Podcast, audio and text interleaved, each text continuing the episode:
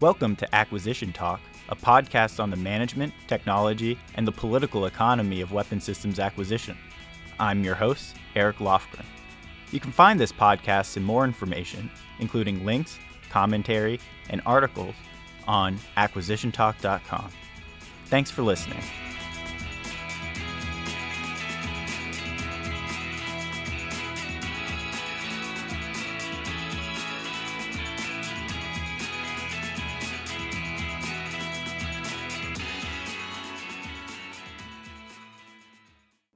I'm pleased to have Ben Van Roo on the podcast. He's filled many shoes from software engineering to supply chain, policy analysis, tech companies, and he's recently took a new role as CEO and co-founder of an AI startup called Yurts.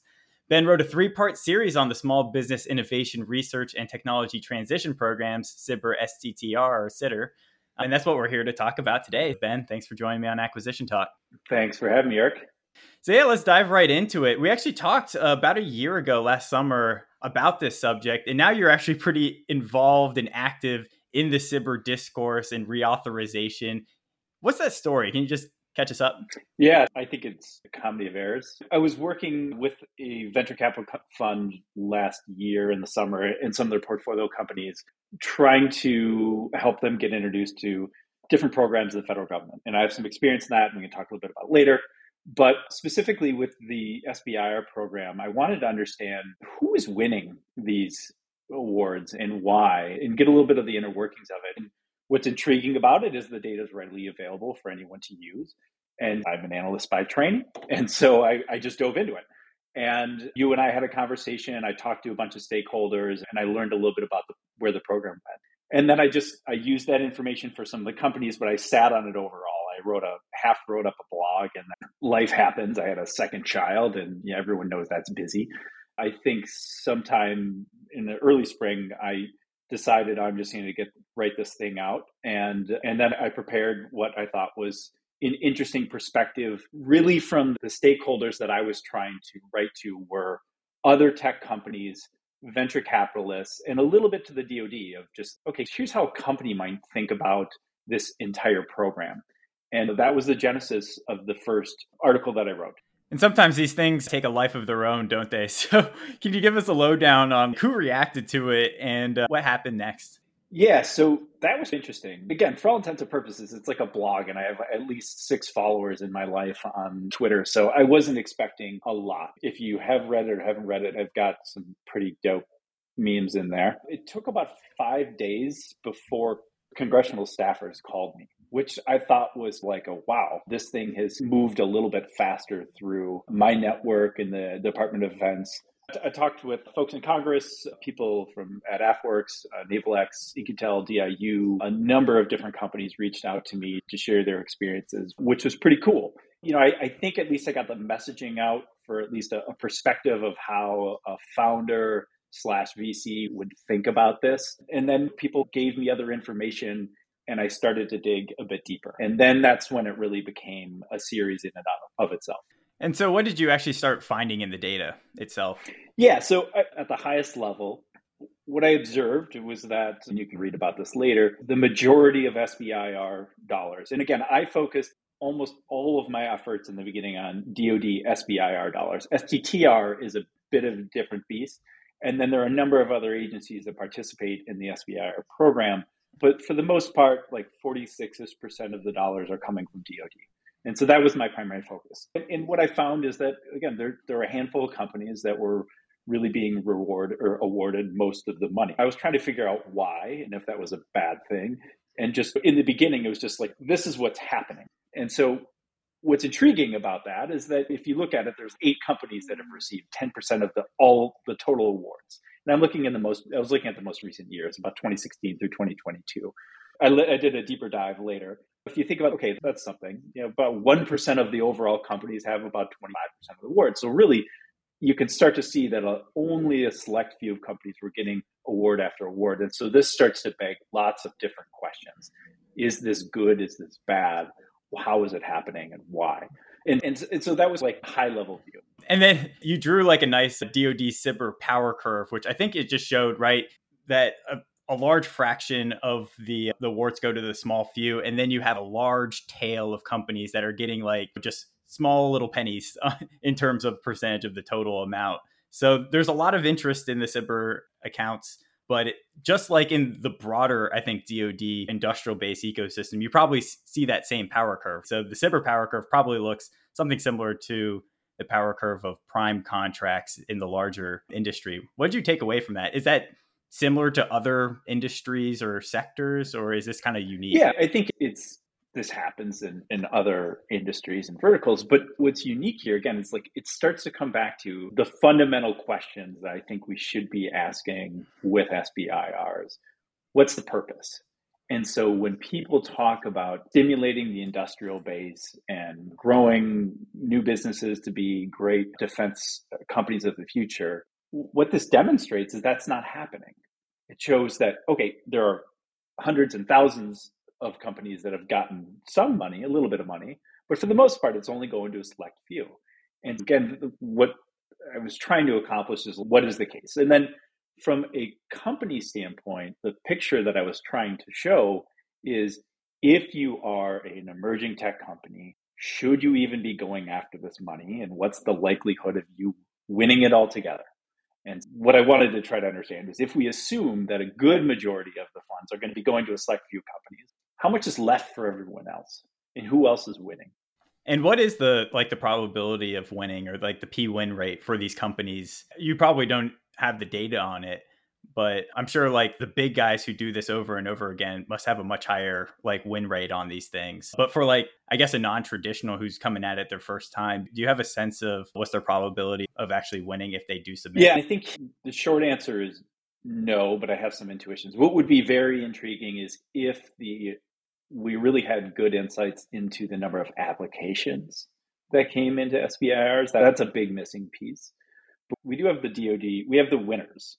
And then we also know is that there's been a kind of a cottage industry that I read about. For the most part, there's kind of a cottage industry that has existed but has grown over the last few years of ex DoD procurement people that understand the systems, they understand how SBIRs work, and they can, for fee, and it's there's ways that they monetize, help companies win. And so, what I was trying to understand was Okay, so if you are one of the companies that takes a lot of these DoD SBIRs out of the out and you're awarded each year, and or if you are one of the companies that is hired contractors, like what's left? What's that pot look like? And so in the analysis, what I've talked to a number of people, I've talked to people at these companies, I found that look, you could expect that about 20 to 30% of the awards might actually be affiliated with a third party service. And so, as a company, you're saying, okay, if something like 30 to 50% of the awards are going to go to one of these end companies that wins every time, and then 20 to 30% of the awards are going to be going to companies that have that are that you have to pay to play then you know what you're looking at is if you're just joe company off the street even if you have some cool tech your likelihood of winning one of these awards is probably pretty small what are like the costs or fee structures of these third party consultants who will come out and help do you kind of what's ranges, the relative size? I mean, that? so it ranges per group, but rough proxies, I would say you're looking at three to six thousand dollars a month, and then they have different fee structures where they can take chunks of equity of your company, or they get chunks of the award, and that can look like something between five and fifteen percent of the total award. And again, this is I'm not knocking these guys. This is a service that's being provided in part because of imperfections in the overall system. These are grant dollars. These are I think it's a little bit different than programmatic dollars. It's non-dilutive grants, and so it's it's like it's a thing. It's just a, it's a cost that a company that wants to engage with the DoD and hasn't before has to consider. And so overall, what I was trying to paint was a broader picture of again, what are the likelihood of you engaging and winning, and then what are the economics around that. The last kind of piece is given the way the overall broad structure exists. Not a lot of these winners from phase one and phase two are turning them into phase three successes. And that's just that is just an honest to God truth. There are other structural reasons for that we can go to later. But you have to, as a company, is this how I should spend my time and resources? And one of the aspects that seems to be hard there, you said like the SBIR grants. I'm not really sure like how many are actually grants. It feels like, at least in the Department of Defense, most of them are just like actual contracts. You have to be like, this is what I'm specified I'm going to do, and this is the cost to go do it, and that's why it's going to look like this.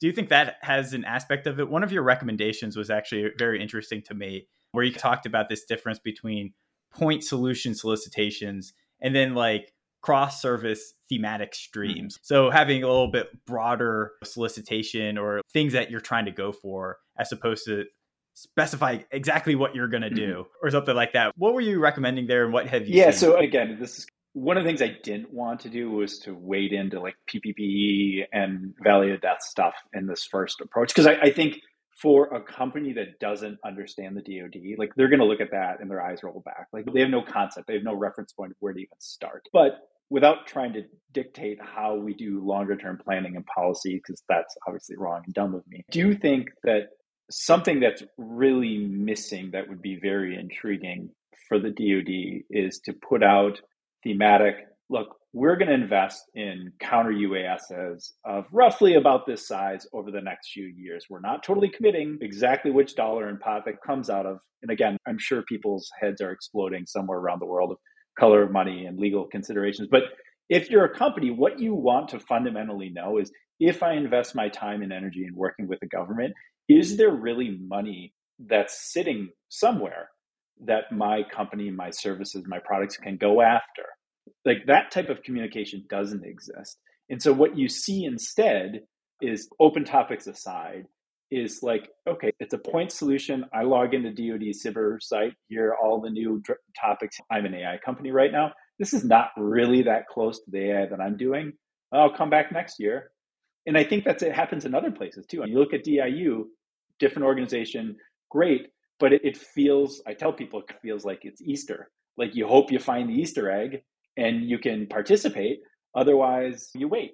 And I think that's where, if you're doing cutting edge technology that you think is probably important to the government, and yet these are your only ways to potentially engage with them, it's just clunky. And so you have to find other venues.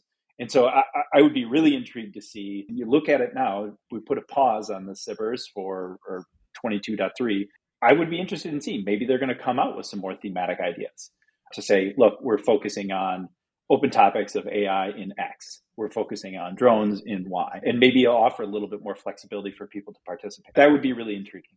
All legal and color of money stuff aside, uh-huh. I'm just speaking as a lay founder slash VC slash policy person. Like I, that's it. How would that look different in your mind than I guess AFWERX, who has their open topics, which is just like some of them are commercial solutions openings, kinds of like long that these solicitations can stay open be very broad take white papers at any kind of time usually they give you specified times but is there a way that you're in your mind that this might look different than that or do you think AFWERX is showing the way with that strategy or should it be more constrained like you actually say here's the thematic stream it's going to be like counter UAS, blah, blah, like each of these little yeah. subtopics, but still broad? Yeah, I think that's a great question. So I think they're really onto something there.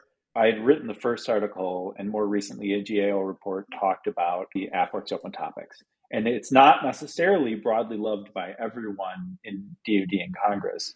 But I think, again, from my perspective, if you're trying to inject new blood and you don't necessarily believe that the DoD has all the requirements or knowledge beforehand of what's out there, open topics is a potentially really interesting venue.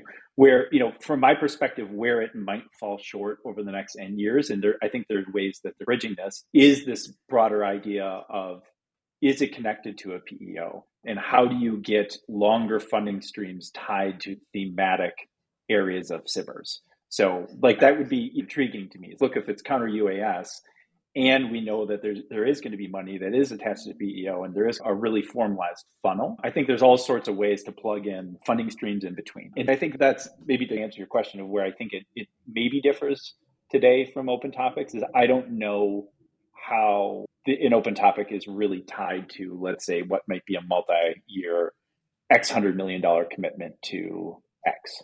Does that make sense? You talked a little bit about this in your blog post as well, because you said you have SBIR, can it be tied to more program of record E type things? One of your recommendations in there was also, hey, maybe we get rid of some of these smaller phase ones. Is it your kind of contention that, well, if you have a thousand or several thousand phase ones, not all of these are probably investments that will make it across this valley of death. We should probably narrow it down to those that have the capabilities and competence and potential that these might be our winners. So we're going to focus more money on these guys. So get rid of some of the smaller awards, concentrate on some of these bigger awards. What are some of the pushbacks to that? Yeah. So I, I think the idea of a phase one is thoughtful. It gives companies a little bit of money, a little time to go and do BD. I think in reality, there's some at least observed and then broader implications I've heard about if you look at the data itself, there are companies that are just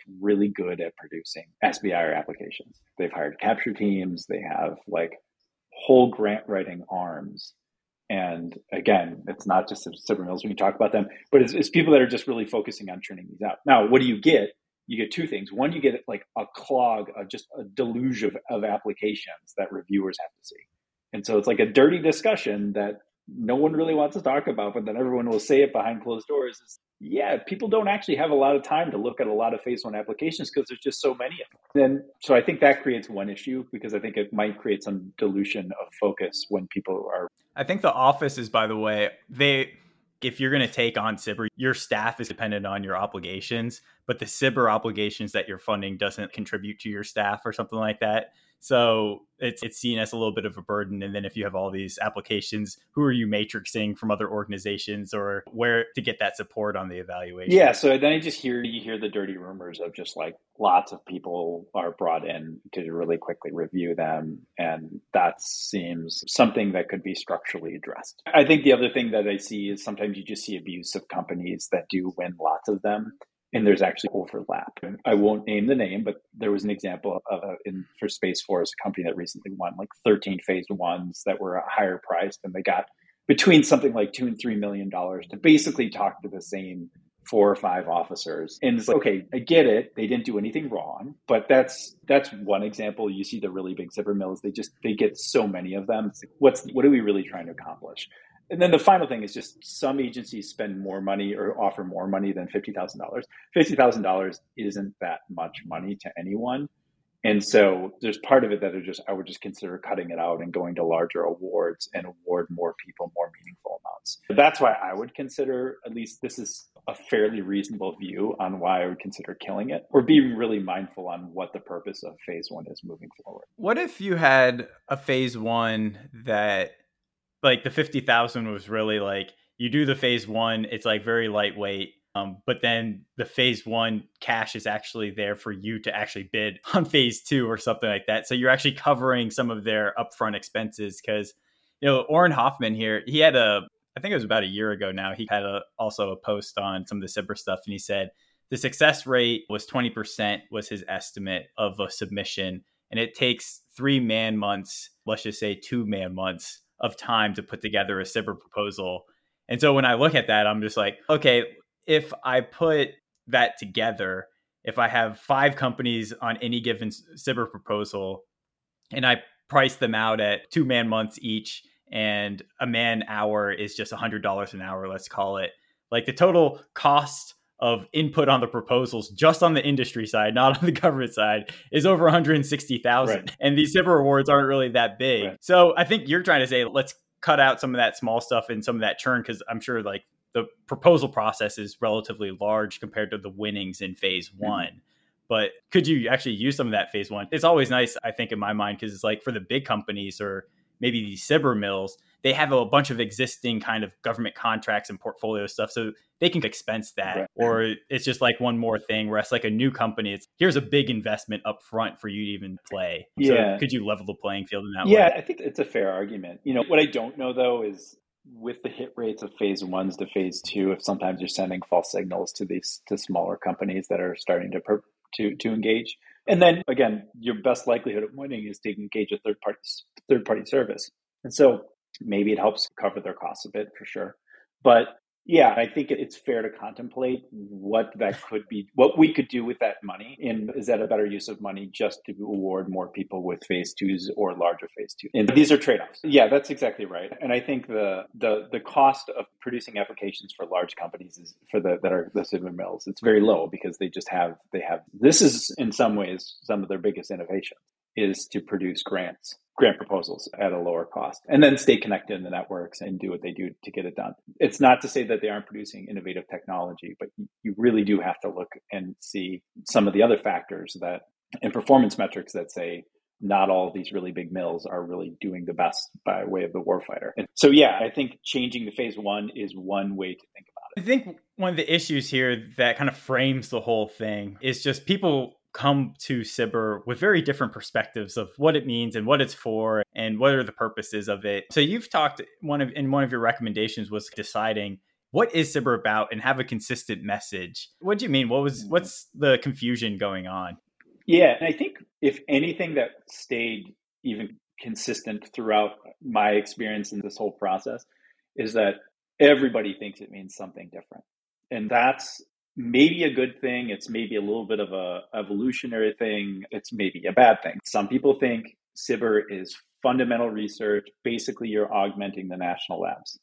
Some people think the goal of SBIR is to protect the American manufacturing base or the defense manufacturing base. Some people think it's look, ways to seed early technologies. Some people really think it's about transitioning dual use technologies. And then some people think like, hey, this is discretionary funds that like the MAJCOMs are going to use and, when I say some people, I'm talking about I can see people in the same organization in the DoD have very different views. Like I was sitting in a room with congressional staffers and liaisons on this that have been around working on this for a while, and they have very different points of what success is and what the money is supposed to be for. And and then frankly, other agencies think about it differently. The way NIH thinks and NSF like drastically different than what the DoD looks at and the way that they award people is different too. So I think part of the problem is that, or opportunity, is that it's everything to everyone and it's nothing to, to everyone at the same time. But the, again, from a company perspective, what I'm concerned about was if we're going to market this as a way for dual use technologies to jump over the line, it really may not be that, or it's certainly not sure that's what it's being used for, and that much money is being allocated to that specific need. But the DoD could say to Congress, "Hey, we need more money for innovation," and Congress might say, "Hey, you actually you have the SBIR thing. Why aren't you using that?" And it may not be cranking out the next innovative drone or counter drone or AI system or whatever. And so that's where I think a lot of the I don't know if you go to LinkedIn and you look at some of the comments, there's a lot of debate of what this is used for, what it's not used for. People get really passionate about it. But if you step back and you look at how people are being used, look, that's why everyone's confused. And I think if SBI or SBA say, look, we want it to be everything to everyone, then say that, but then also market, hey, there's actually going to be a pretty small slice that will probably really be used for dual use technology transfer. I think that would be a little bit fair. But that overall experience of everyone has a different viewpoint on what it should be used for guided how I tried to frame different aspects of the subsequent articles. Yeah, you brought up the uh, GAO report, which you know looked at how the Air Force used their SBIR funding in a different way. GAO was in somewhat of a glowing review to a degree because they're like, hey, they said they wanted to bring in non traditionals, and they did actually bring in more non traditionals compared to the conventional SBIR awards, and they actually were able to drive down procurement and administrative lead time as well. So, is this is some of the confusion just like different offices are marketing it in different ways? Like AFWERX here, just hey, we got all this. Can we just put it in one place and leverage it for dual use? It, it doesn't seem like other people were saying that. Like AFWERX just decided in the Air Force, hey, this would be a good idea, and they were like the loudest about it, and they got a lot of traction for it uh, in terms of LinkedIn, and so maybe it made it seem like that was more than what it was relative to the other agencies. Do you think that was something going on with AFWERX that led to the confusion. But it also seems like for AFWERX, with their StratFi and everything else, they're at least trying to follow through on at least your vision of the dual use. Or is that yeah. not true? Yeah, yeah. I think definitely not only are the agencies different, but the services behave differently. And you can see in the data how the different services will either be bringing on lots of new companies or not with these funds. And so AFWERX and the Air Force is the most progressive in terms of trying to use the money for different ways and bring new technologies and bringing in new vendors. And again, I think that there can be. I personally believe that is a very good thing. I don't. I don't see lots of other meaningful paths for new companies to start to work with the DoD early.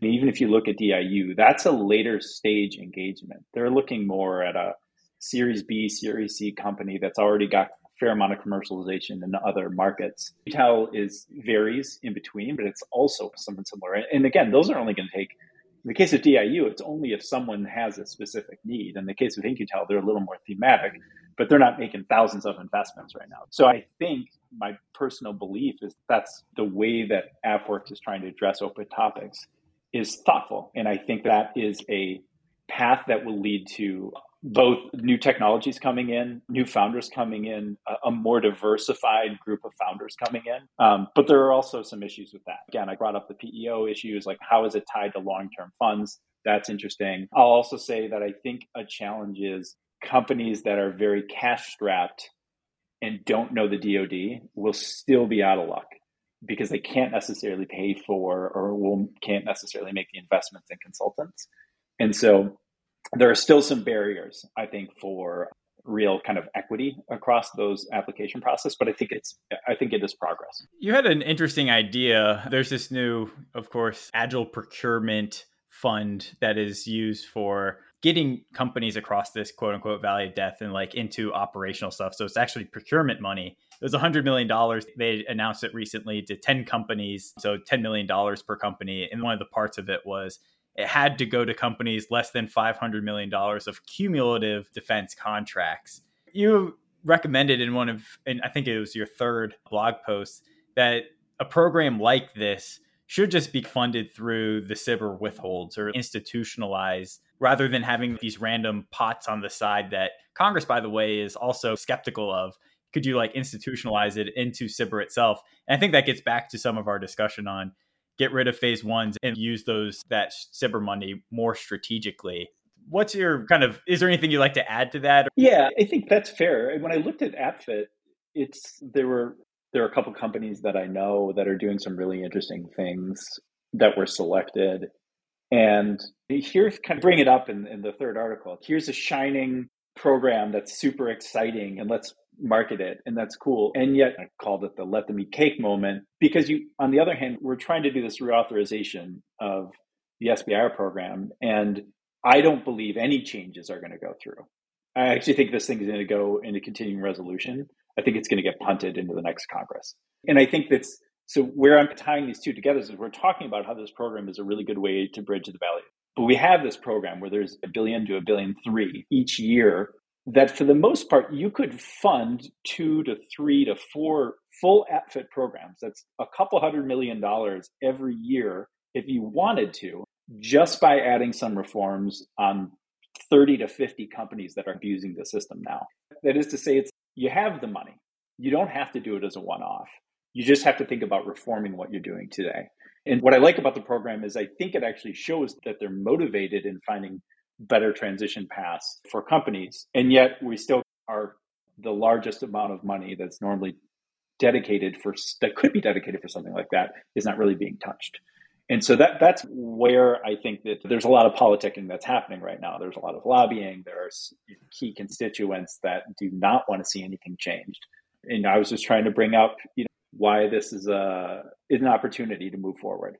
Maybe let me uh, I guess rephrase what I think some of your your blog post was trying to say and put it together for our audience and then I want you to comment on it. So you were saying, "Hey, look, there's all these companies that are going back to the SBIR trough and getting millions of dollars from SBIR over their lifetime, tens of millions of dollars in, in many respects. That could be like hundreds, hundreds, of millions. Of yeah, dollars. and significant portion of their overall company revenues, or at least their total awards from the government.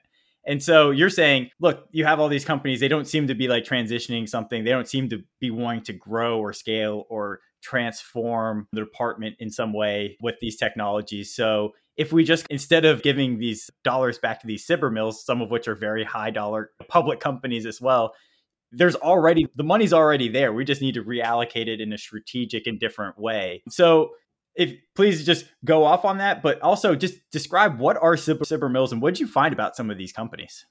Yeah, so when I wrote the first article, I tried to stay away from it a little bit. I was identifying that a small number of companies would take a large money amount of the money, only with the intention of saying, look, there's actually not a lot of money to go after. if you're a new entrant or you just people have the right context. But what I did is I decided to spend more time really trying to understand these companies because it's, if these companies are doing a great job by way of the DoD, then it's really hard for me to say no. Actually, you should go fund this ill-fangled startup in Silicon Valley that's two dudes in an AWS account. So what I did though is I was trying to look at how do you how would you quantify how would you define what a mill is and people there's different stuff written on that but what i was really trying to get at is how sustainable are these corporations with the dod without SBIR money and if you kind of look at the blog post there are companies that have made hundreds of millions of dollars and have received hundreds of millions of dollars in awards from the dod and it represents it can be 30 50 80% of their overall dod uh, total like pool so what that means is they're super dependent on the DoD. And what it also means is that they're not necessarily commercializing any of this technology at scale. So a lot of this argument is really what are we giving the warfighter each year with these dollars? And and I get really angry that no one's not really angry, but I get upset that people aren't talking a lot about that. That should be the guiding force, I think, personally, of all of these different topics. Like, what are we really doing for the DoD. And company after company, you can see when companies are getting 50, 100, 200 million in SBIR dollars, they're not actually producing commercializable technologies. And this is something that's debated, but you can see there are some companies that are, but there are a bunch that aren't. And then there are other nuances that I found. It's there's there's a company that's still competing for SBIR dollars, and they've had a, a billion dollars in DoD contracts And you kind of think, okay, maybe those guys should just like, you've won, you've done a good job, guys. Let's bring in the next batch of small companies. The other thing that I highlight was there's a company, Luna Tech, Luna Incorporated, Luna Technologies Incorporated, something like that.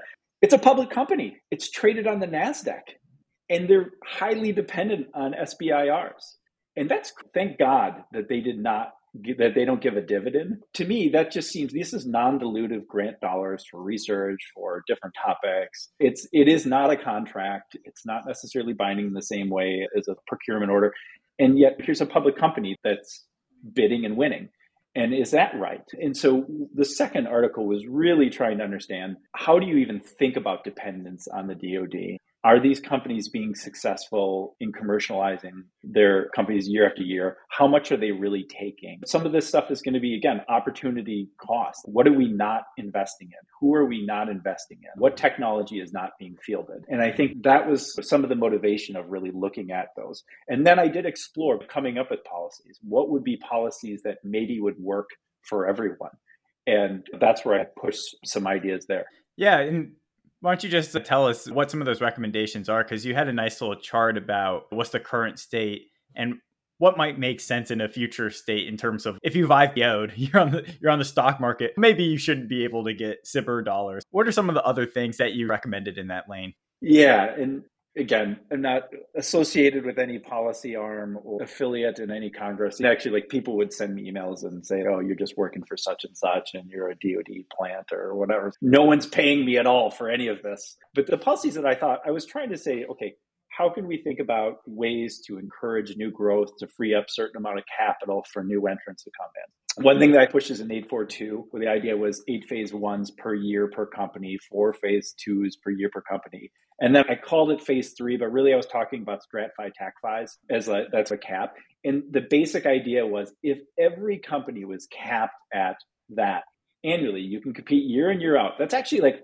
I would argue, and I've worked at companies where we've won awards, that's actually a fair amount of work right there for you to be successful and make products that will ultimately be commercializable for the DoD.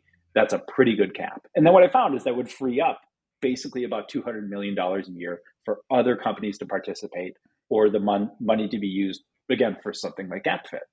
And so like that only we're talking about a few dozen of companies that would that that would change their business model. How many phase twos are they getting in one year? One of the biggest guys, like they're getting 30 or something. How much is that? Yeah, there can be there are some that are getting 30 to 50 a year. So that's where if you just made that cap, because that cap seems that's a pretty high bar. Eight phase one, so we're talking several hundred thousand dollars. Four phase two, so that's probably three to four million dollars or maybe more. and then two phase 2.5s or whatever ta- StratFi TACFIs. So that could be in the 10s mm-hmm. of millions. I would, I don't think anybody's going to win two phase 2.5s or strat in a year, but still, that's a reasonable limit there. Did people say, oh, you're being political or this must mean that you're like this? Oh, yeah. Yeah. They, I have been told that if we moved, so this, this is something that you, I would encourage everyone that's in participating in this. The word small business are thrown around like you're going to crush small business. The reality is, we're talking about a handful or a couple handfuls of businesses. Small business would greatly benefit for some of these changes. A handful of businesses may have to change how they operate. And very recently was told if we change benchmarks, if we change caps, we, these companies could not do that over a span of three to five years. That's my point.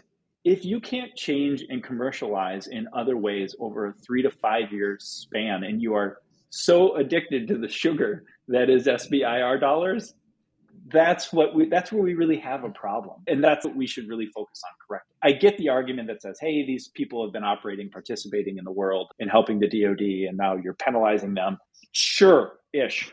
There's been a lot of there's that's a lot of free cheese for a long time. There, there's a great example that i call out.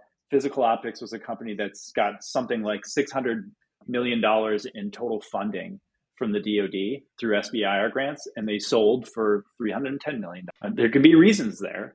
They're not the only ones. I called out Luna Labs, and they said they've recently sold off their or Luna. They sold off their labs division for 20 some million dollars to a company. 20 million dollars is about their annual take in SBIR. I'm just showing that this is just the data that's saying, hey, if they sold for a billion dollars, okay, clearly they were doing some things really well, but they're not. So that's why I think it's at least fair to question and talk about reform. But it gets to be a pretty hot topic, especially within certain parts of the congressional debate.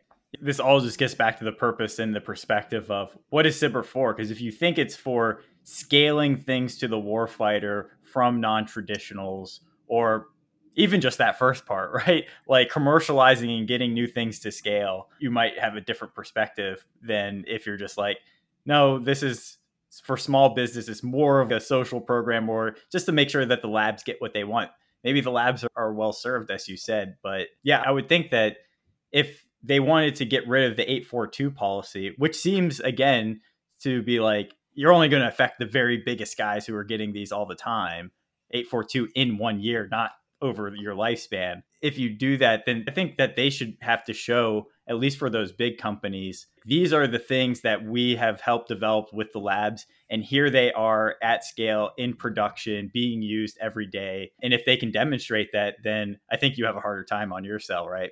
Yeah, yeah, and I think that's super fair. And where it's a little challenging is a big argument is, hey, we're we are helping the labor force, we're we're seeding America defense manufacturing, and if you again you look at the rules will basically say you're, you're capped on the number of people that can work at your company to, to receive these dollars and you're only going to receive about so many if you're a mill.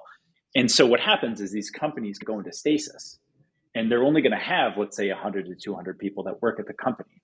So you're seeding dollars that aren't growing into thousands of employees you're not qual bring this out as an example. Qualcomm is an, a great example. They took a million or two million dollars and their their market cap it's tens of billions right now. It's massive. But they only took a small amount of money because they their objectives were to commercialize outside of it. And so we actually get into a scenario where it's very fair to argue that you're actually hurting the manufacturing in the defense industrial base because they go into an addiction in a stasis mode where they're not commercializing outside of SBIRs and call out a couple examples where Anduril took on a huge amount of venture capital, but they're several thousand people. Now, where whether their products are perfect yet, like that's a different thing.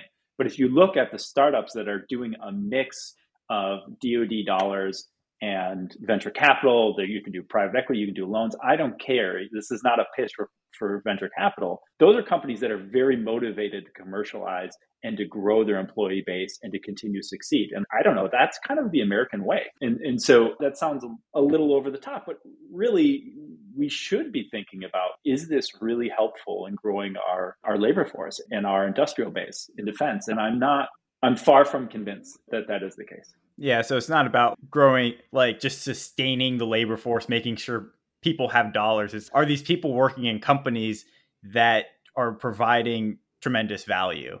And we can debate on whether Anduril is or is not providing value. But I think one of the points is Anduril, I think they were 100 million to 150 million last year or so, is what I heard in an article. Let's just take that as true. But their valuation's like $8 billion or something like that. Whereas if you look at one of these SBIR mill companies, they're getting something comparable in terms of revenue if a lot of it's coming from SBIR, they don't get those types of valuations, do they? What is the kind of the valuation of GovCon companies or SBIR mill type companies relative to a, a, Silicon Valley or a private sector? And does that say something about what you're trying to get at? I think. I think there's actually an important point in that um, there was a recent article even with, with a venture capitalist that's saying, "Hey, our SBIRs are important to us, and we want reauthorization to happen because we want to maintain. We don't want to break our relationship with the industrial base." And I get that. There's a little bit of irony in that the DoD has effectively put it on pause anyway for about six months by way of their own choice. So we're already putting a little bit of a, a pause on the frequency of the of SBIRs coming out. But there's been more than one, probably less than 10 venture capitalists that's told me we actually don't like seeing many SBIRs being won by our companies because it's a false signal. It just means that they've gotten good or they've paid people to, to reapply and reapply. It's fine to engage to an, a point, but if you're going year after year and your main dollars are SBIRs, then that doesn't necessarily show me that you're commercializing in the DoD. And the companies that I call out that I know that are different Silicon Valley companies, yes, they have won awards. And frankly, Anduril really only won a one large SBIR, and that was through an ABMS program, and it was actually just vented to be SBIR dollars. So that that was a unique thing that Will Roper did. Many of them, many of the kind of hot Silicon Valley startups that are doing defense tech have taken very little SBIR dollars, in part because their main goal, and they're being pushed to commercialize and get real deal. And so I think the way that I would think about valuing GovTech, it's hit or miss. Uh, there's, it's had highs and lows. It has been more attractive. There was more money put in it in 21 and than the last several years. And I think defense will be more and more attractive again. But the SBIR process, it can help seed the start of the conversation but I don't think companies are going to get massive valuations based on if they were getting $5 million a year in SBIR contracts. I think most VCs can kind of see through that quickly. One of the, the special parts, I guess, about SBIR is if you did the phase two, then you can get a phase three sole source. So that allows you to get a sole source award without going through the competition or have all these business systems or other requirements.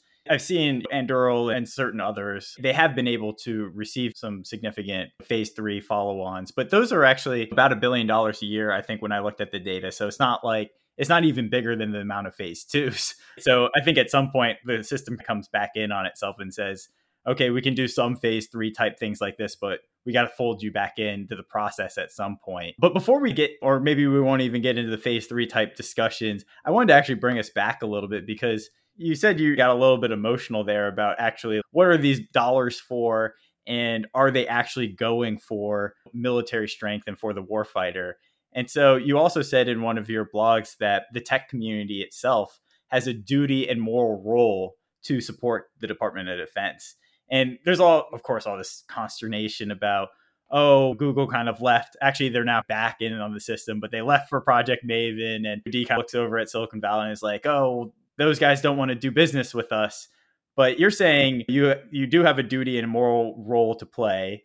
And so, what was your kind of personal journey to come to that conclusion? Have you always been interested in this space since you were a kid, or how did you get there? Yeah, yeah. I mean, my dad flew F 89s, 102s, and A10s, and grew up watching them blow up stuff at Volk Field in Wisconsin. My, my brother's a wing commander. My the probably the four most important people, male influencers in my life, are all military. And so I'm going to be super biased. I think I, I get that. In my career, I worked for the RAND Corporation for a long time, mainly with the Air Force. So some people would not view me as objective, and I think that's fair. But I, I was at a startup and building out the national security arm in 2017 through 2020. And I actually think it was a super interesting time to be engaged with all these different programs. We were fortunate enough, we were working with In-Q-Tel and in some of the agencies there. We were awarded SBIR dollars. We through advising and or our own contracts, I'd say I at least saw the early, very early inception of ABMS. While I was still at the company when we were starting to engage with other people thinking about what ABMS would be, and was definitely pretty close to some folks at Project Maven. And I think what was intriguing is you had this. I felt like 2018 was like the low point where we really saw pushback from employees at Google, pushback of like, why would anyone want to engage with defense? And it was a little weird for me. I felt like I was taking crazy pills because at the same time, we have some of the brightest engineers in the world that were still pushing out ads and news feeds and didn't necessarily know that they were really helping the world. And so there was a strange time where people weren't proud of trying to support the Department of Defense. And there are many people that I think have progressively pushed to change that. I think I touched on it a little bit. I think that's very different in 22. I think there's a number of reasons what, why, that is. I think one, companies are needing more sources of revenue, and so they're more open to working with the government. I think Ukraine changed the perspective of the tech community a bit, in part because there were a lot of engineers at working for a lot of companies in various capacities that were that are from Ukraine. I think at least my experience, I knew companies that were immediately trying to find ways for their employees over there or contractors over there to get out. And that was a new experience for a lot of companies that just haven't ever had anything to think about like that. And so I think it's an interesting time where if the DoD really wanted to, we could see hundreds to thousands of new companies that could engage in various aspects of defense. And this, frankly, could even just be productivity tools at the DoD or in the USG that just help people get their email better. And, I think across the board, there's a great opportunity to engage. But yeah, I think in terms of moral duty and responsibility, you can go back to the beginning of Margaret O'Mara. You could look at the history of Silicon Valley and the relationship there. You can look at, you could read a Christian Bro, Bo, Bro's kill chain to think about the motivation of future competition with China. At the end of the day, I guess personally, it was just like always what you should do because that's the family I grew up in. And I don't know, I think it's a little weird seeing DJI drones being used in Ukraine to help deliver precise munitions. And is that we can't produce an American cheap competitive drone like that? Yeah, I don't know. We can't off the shelf right now. And I think we're going to see that across the board. I just think we're going to continue to compete with China. And until we can field really interesting commercial technologies in certain areas that get DoD backing and DoD support, we can fall behind in some key areas. In your mind, one of the things that I suspected about some of those tech companies when they started rebuking some of the Department of Defense. In my mind, it was like maybe there's a handful of people who actually felt that way. But if you're the leadership, it might be just easiest to go along with that because it might not be worth it to do business with the Department of Defense. If DoD, let's just say companies were getting TransDigm type profits and everyone knew about it, like you get a thousand percent mm-hmm. profit on this, I'm sure those companies would have been flooding into the space. But it is the government sector like you're just not going to get the types of margins even if you're sinking venture private funded stuff into it you're probably just not going to get the same type of margin structure as you might as like a SaaS company. So, what's your kind of view there potentially? Do you think that the structure of profitability and contracting needs to look more like the commercial sector or do you think there's somewhere in the middle from where we are today where the companies it's their duty to support the government so they don't need the exact same types of profitability in terms of actual sales like margins but they but the government could come along a little bit. What's your view on that? Yeah i think the not to go super deep into political philosophies but i think companies are pretty quick to step up and in my opinion, rightfully support certain types of marginalized groups in certain scenarios and say, hey, we stand behind this. But if they're not going to stand behind the government because it's not profitable, that's BS to me. so I don't like, I, I'm also not a leader of an extremely large company, whatever, take that for a grain of, with a grain of salt. So yeah, I don't necessarily like that. But I think, look, actually, you're bringing up the more interesting questions that I actually been disappointed that the DoD and that Congress haven't been thinking about or actively engaging as part of this overall reform process. And that's really around okay, why is it not profitable? And why are certain companies not wanting to engage?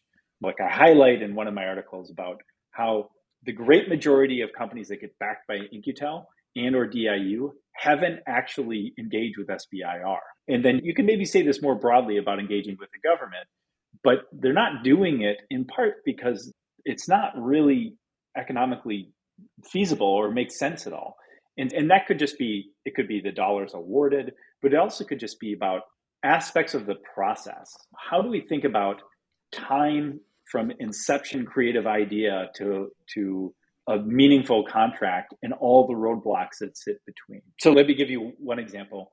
There's a company, I'm not affiliated with them. I know some of the guys there. Second Front Systems, this idea of game warden. All right. So whether it's good or bad, I'm not. Do you want to describe that? Okay. So they're going to destroy me for describing it wrong. But one way I like to look at it is this is actually your app store play to, to get in onto DoD networks, where all you really have to be able to do is push your bits over, and they are going to be scanned and maintained by professionals in the second front community and you don't have to worry about that. There's and that costs money and whatever. But look as a company i've gone through some of the process to get facility clearances to get cleared personnel to get all of your kind of accreditations your atos along the way. That is so much time and energy that spend a hundred million dollars and not necessarily on second front but on companies like that that are going to reduce barriers for companies to engage and plug in their bits into the system. And that's like an oversimplification, but it actually, I really think that's the type of stuff that we should be thinking about, whether it's them. Palantir has like the Apollo platform that kind of helps with parts of the DevOps process to get you FedRAMP compliant. Like those are things that are, to me, where we really should be engaging and talking about how do we unlock this process quicker. That the other things I do mention is like if you look at the actual SBIR application process, I always pick on the cost volume sheets. Like no one knows what that means. No one knows how to no one knows how to fill that out properly or where you're going to fall out of bounds. And so I think pre-populate what's government accepted and then allow companies to augment and say, okay, no, actually I fall out of bounds here. But if you don't know, don't penalize people for not speaking the same government talk and doing the same types of overhead. So I think like little things can be done like that. I think big things are areas that would be really exciting to say, all right, SBIR, there's actually going to be, if you get this award, there'll be a $100,000 credit that will already plug you in so people can start using this thing right away. That would be super intriguing to see innovation in that space. And that I think would excite the coming full circle. That was a very long answer. That would excite the people to think more about the economics of the opportunity in a more positive light. Yeah. So one of one aspect of this, I think the former part was uh, like having Twilio, right? Like I don't need to build an SMS like te- app so I can do that. I just plug in Twilio. Can I have that same kind of thinking, um, which already exists, right? Like AWS, a lot of the FedRAMP stuff for new contractors. If you adopt AWS, you're adopting a lot of those security controls already. Can we just take that thinking? And massively expand it to make that just reduce the barriers to entry through that. And it's not necessarily like a lot of this bureaucratic type stuff necessarily. It's actually what are the incentives to derive these types of capabilities that can be used or program it in. Yeah. You spend 30 the 30 million dollars of killing phase 1 and or parts of phase 1 and just be like, "Hey, look, everyone that wins a phase 2 that reaches this milestone is going to get the AWS credits to be FedRAMP compliant." You know, just like to me, start the process of evaluating companies, assuming that they're going to be successful, especially for SBIRs that are more transitionary in nature.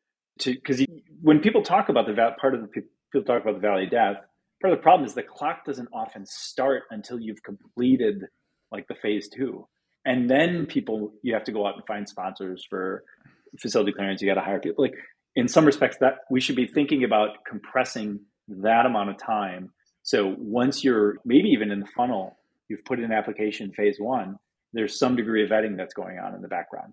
There's distributed databases across parts of the DoD, so everyone's got really clean views. This stuff already exists, and I just don't know. I mean, I think if we're really going to, if we believe SBIR is a way to help fund companies to participate and, and unlock new technologies into the DoD, the most in, intriguing bits that are still falling by the wayside are how do we trim down that time from application to a fully functional application for the DoD users. And that's the stuff that would be really intriguing to see improved in the future. So, as we wrap up here, you've obviously started your own company recently that's in the artificial intelligence space. just want to give us like what's that company about and what are you trying to do with it? Yeah, so I think there's been a generation of artificial intelligence applications and models that have been built in a process of labeling lots of data and tuning models and monitoring them and putting them into production. And more recently, you've seen some really large architectures being transformer architectures being rolled out. GPT three 4 is going to come out soon. You see DALL-E, people making images of pandas playing poker. What these models represent, I think, is the next generation of how people will engage with AI. But there's some real challenges in that, and that for the most part, they're locked up by only a handful of players, and they're so big that although they can answer questions and be trained really efficiently, they take tons of GPUs or TPUs and they're not that performant for certain flows. What we're focusing on is what we believe will be really important both to the broader commercial sector and also the DoD is how do you take advantage of these really large transformer architectures and make them extremely useful and available for organizations with their actual workflow. We'll leave it that vague, but that's where we're going right now. All right, cool. How can our audience find your work or reach you? It's on Substack. You can just look up my name on Substack. It's there. I think can, people want to reach out and ask questions. Usually available on LinkedIn. And yeah, I'll try to get back and answer or Twitter any questions or hate mail. I'm happy to receive both.